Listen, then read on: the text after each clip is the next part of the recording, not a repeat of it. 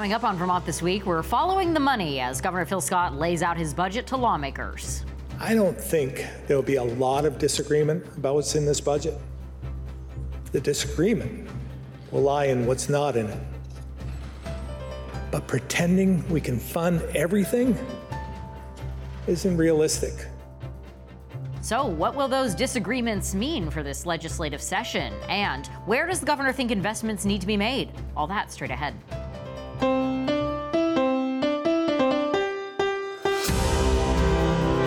From the Vermont Public Studio in Winooski, this is Vermont This Week. Made possible in part by the Lintilhac Foundation and Milne Travel. And thanks for joining us on Vermont This Week. I'm Cat Viglienzoni.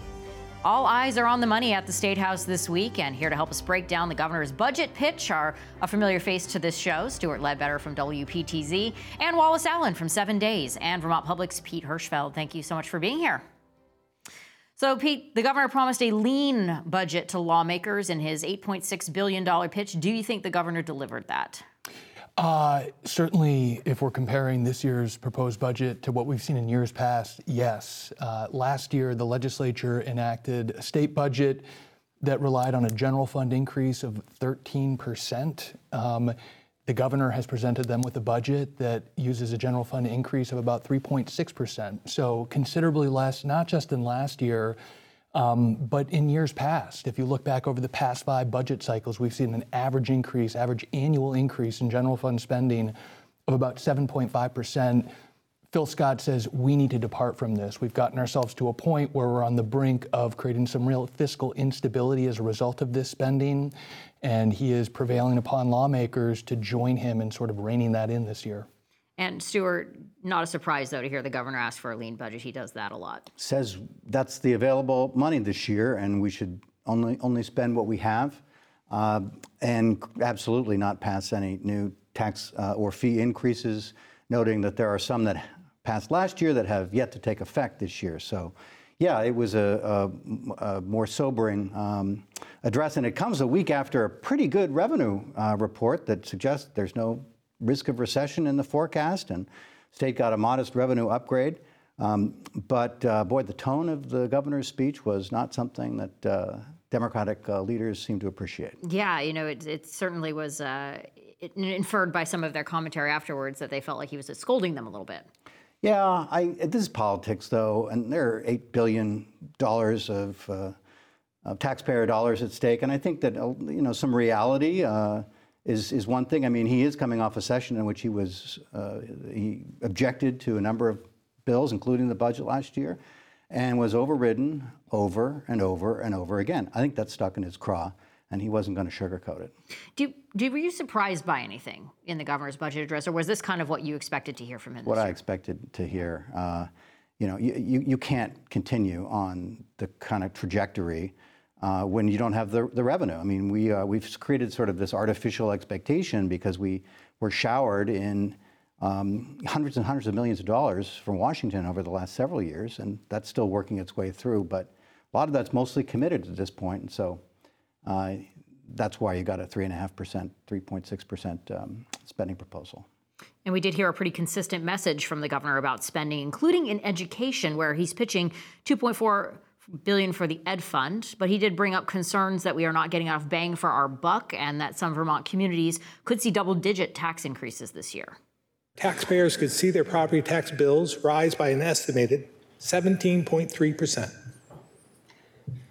Vermonters can't afford this increase, but we have to be honest.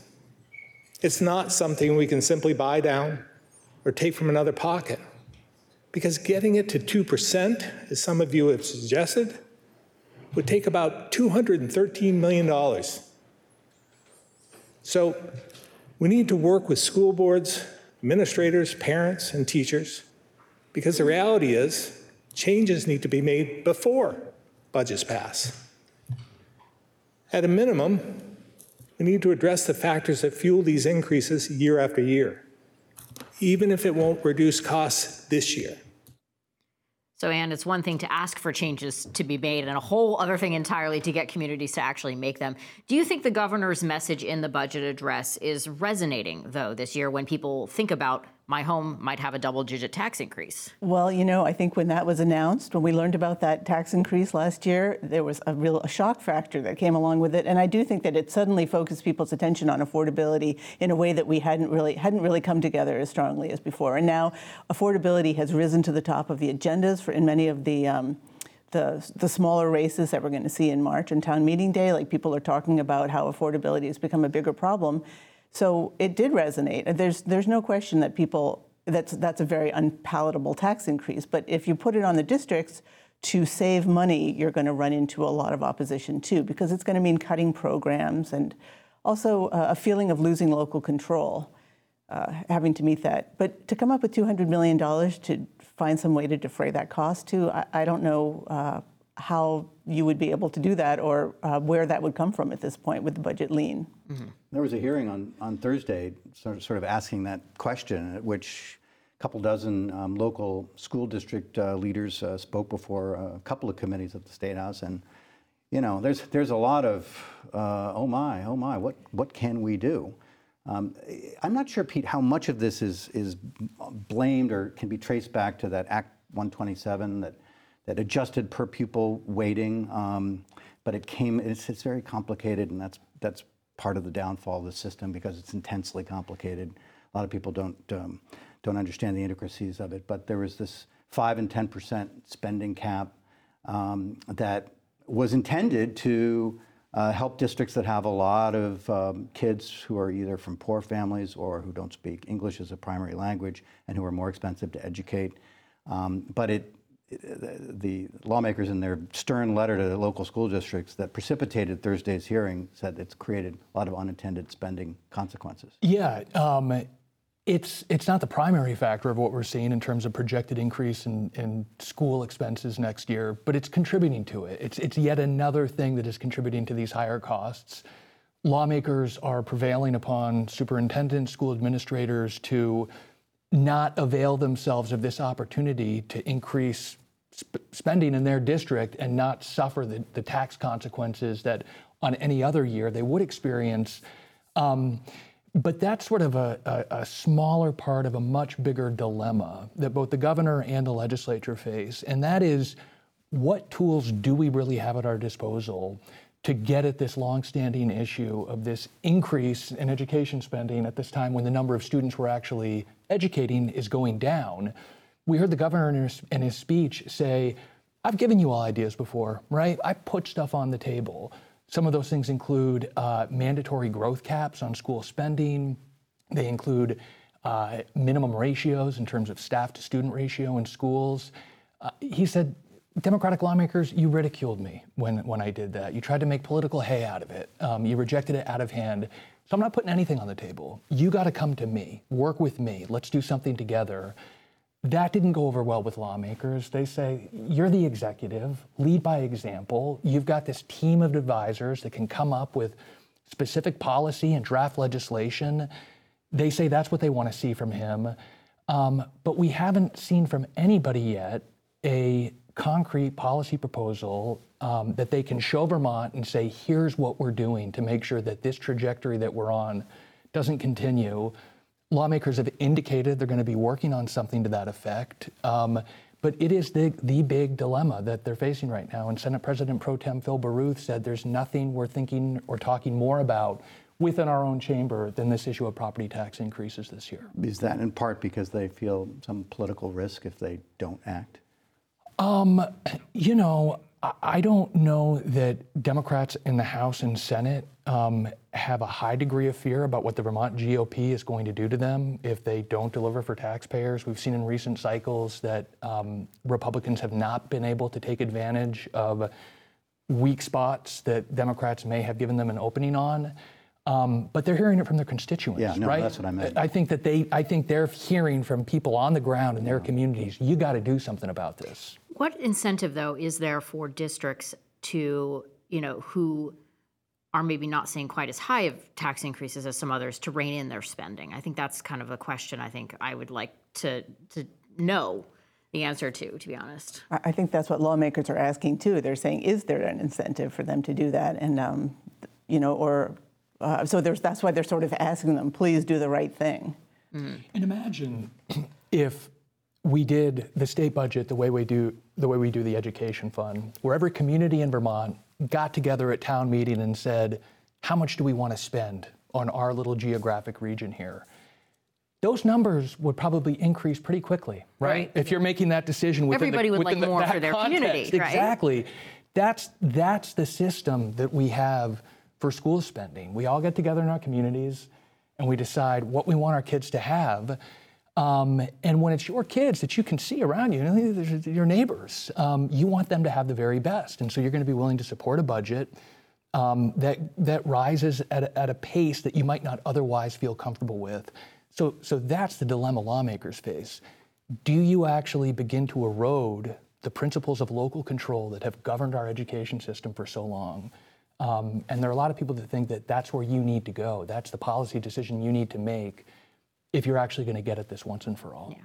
It's a, it's a fascinating topic, and it's certainly one that I think we'll be following on this show throughout the entire legislative session here because it's not going to go away. Certainly not as we get closer to town meeting day and those budgets are actually coming up in front of voters. So we'll be curious to see what happens with that. The governor in his budget address also talked a lot about public safety changes he wants made. Let's start with something you don't hear too often in this building. I may have been wrong. I've supported and signed some of the very legislation I'm asking you to change today. I agree, people deserve second chances, and maybe even third or fourth, especially when it comes to mistakes made as a young adult or when struggling with addiction. But I wish I'd better anticipated the challenge of implementing laws to raise the age of criminal accountability because we weren't ready. We put the policy idea ahead of the fundamentals, the real work of actually helping our youth. So, Stuart, the governor saying he and lawmakers may have been wrong about some of the public safety reforms. What do you make of that? Well, he's right. You don't hear that all the time, but um, you know we have really been smacked by the uh, impact of fentanyl and xylazine and this uh, the grip of addiction. Uh, in our newsrooms, uh, hardly a week goes by where we don't have a, a news release uh, from a police agency talking about picking up somebody uh, who has been in trouble, you know, 30 or 40 or 50 times before and has not been held. Um, it's very frustrating to them. The governor, in his budget address, sta- cited some specific examples in places like Rutland and um, St. Johnsbury, where people commit uh, all manner of crimes, and a lot of it focused on um, um, drug trafficking, while they're out for a previous offense, um, up to and including homicide. So this this you know, there's been some criticism that we have a revolving door. This catch and release is, is what, in some communities, it's, it's almost come down to that frustrates the heck out of, of police, we know. Um, Democrats um, push back on some of the governor's proposals that we don't want to put kids in jail, I think was what the House Speaker said in response. But bail reform um, would seem to be uh, a target this year to try to get at, at the, the revolving door. Uh, the Democrats would like to increase funding for the judiciary because part of the revolving door stems from the big backlog of cases that started during the or before the pandemic. And it was interesting because, um, and Pete, I don't know if you picked up on this too. It, the governor in his budget address, while he talked a lot about the changes he wanted lawmakers to make to Vermont criminal justice laws, there weren't a lot of dollar figures that he mentioned attached to those. Um, there is notably within the governor's budget an increase in the court system at the Defender General's office. This is one area where he did exceed that 3.6% baseline that he held other agencies to. And he said that was precisely because we are dealing with this backlog of criminal cases in the Vermont judiciary.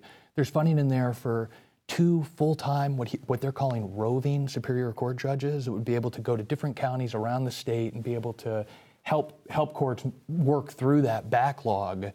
Um, but but I think Stuart's right. The sticking point from a policy perspective between the governor and lawmakers is: do you um, sort of break with this decade-long effort in Vermont to um, make the criminal justice system more progressive, um, or or do do you stick to your guns um, and and commit to the path you're on, um, which is one that largely re- relies on decarceration, increasing education, giving services and programs to people that find themselves in the criminal justice system. There's a question of whether it is those programs that have led to this increase in crime. Some people say yes, some people say no, but there's obviously um, uh, it's reached a crisis point in some people's minds in Chittenden County, and it's another thing that is at the top of people's agendas now. It's a priority, um, along with the cost of living. I, I, think some of the specific measures, for example. Um, you know, raising the, the age for which people can be prosecuted, some uh, police will say, well, that has just led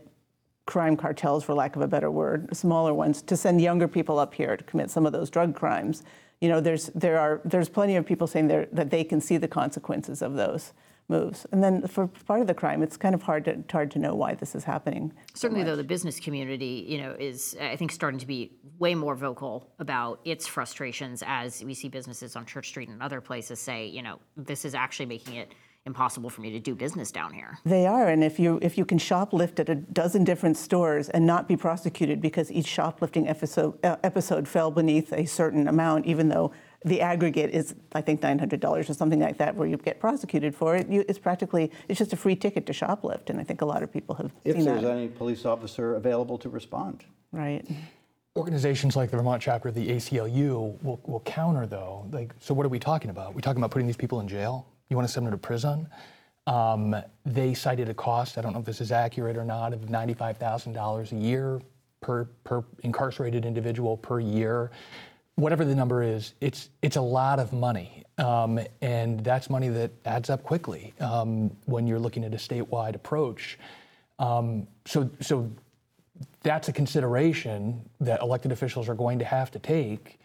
And criminal justice reform advocates would argue there are much more efficient and effective ways to expend those resources than putting somebody in a jail cell. Like a lot like drug treatment, which is, you know, there's a lot of, uh, there are new drug treatment programs even now that are um, efforts to divert people from jail, just because it's it's known that that shoplifting, the underlying cause is uh, is a substance abuse problem. But I remember former Governor Shumlin made a big point to a, at a previous legislature how it's important to have that uh, that stick, particularly the first time uh, someone is picked up um, on a drug-related offense to say, look, uh, treatment or you're going to jail. And, um, uh, you know, perhaps that, that will become fashionable again uh, as, as, a strategy. Um, because this, I mean, it was just, it was, it was the day, or the, maybe it was the day before in Burlington, we had a, a case in which two people were held hostage in a, in a bar from a 20, with a 23-year-old kid who uh, police said later had had 100 previous interactions with the police. Another priority we wanted to get to in the governor's budget address was housing. Here are some of the dollar amounts the governor is proposing for those initiatives. We have 6 million to bring blighted rental units up to code, 4 million to help low-income homeowners with their septic systems, 2 million for mobile home repairs and 7 million to expand shelters. And do you think the governor and lawmakers will agree on any of those dollar figures? Well, it's very, very early in the process, and who knows what we're going to end up with um, even three or four weeks from now. But the striking thing about those numbers is how much smaller they are than the numbers that we have seen over the last few years. Even well before the pandemic, we had a $37 million housing bond, which at the time seemed astronomical to build affordable housing. And then when the pandemic and the ARPA money came along, we've talked hundreds of millions of dollars, most of it going into affordable housing, like multifamily housing, apartment buildings.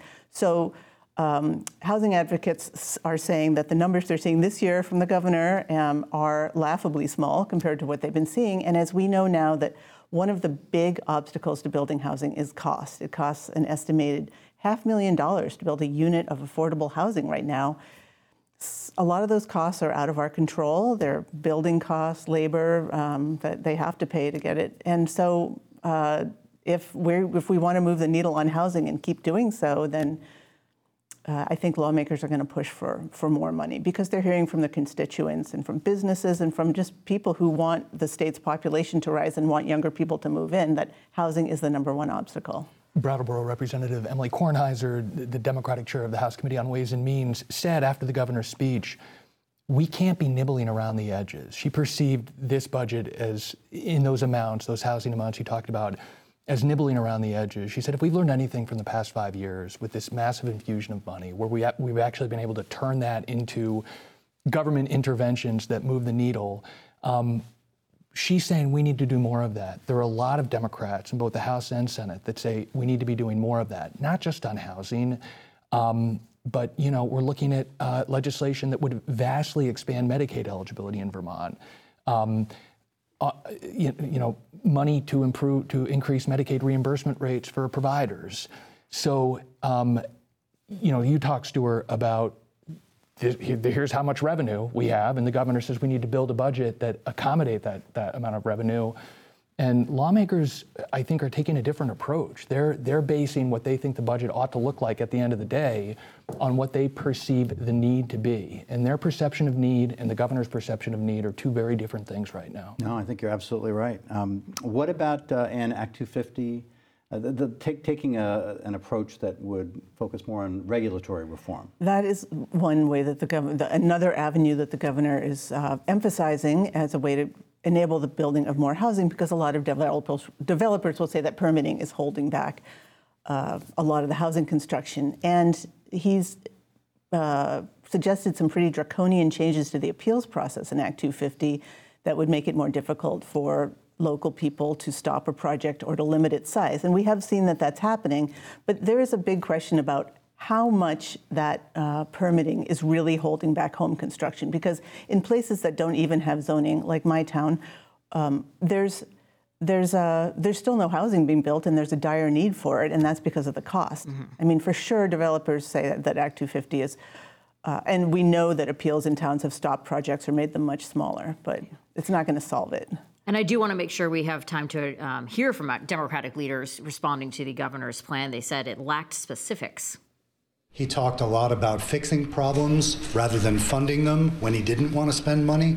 When he did want to spend money, then it was a great initiative that he was willing to describe. I think in Vermont we have challenges, that's for sure, but we also have opportunities. I think his speech was long on fear and short on hope.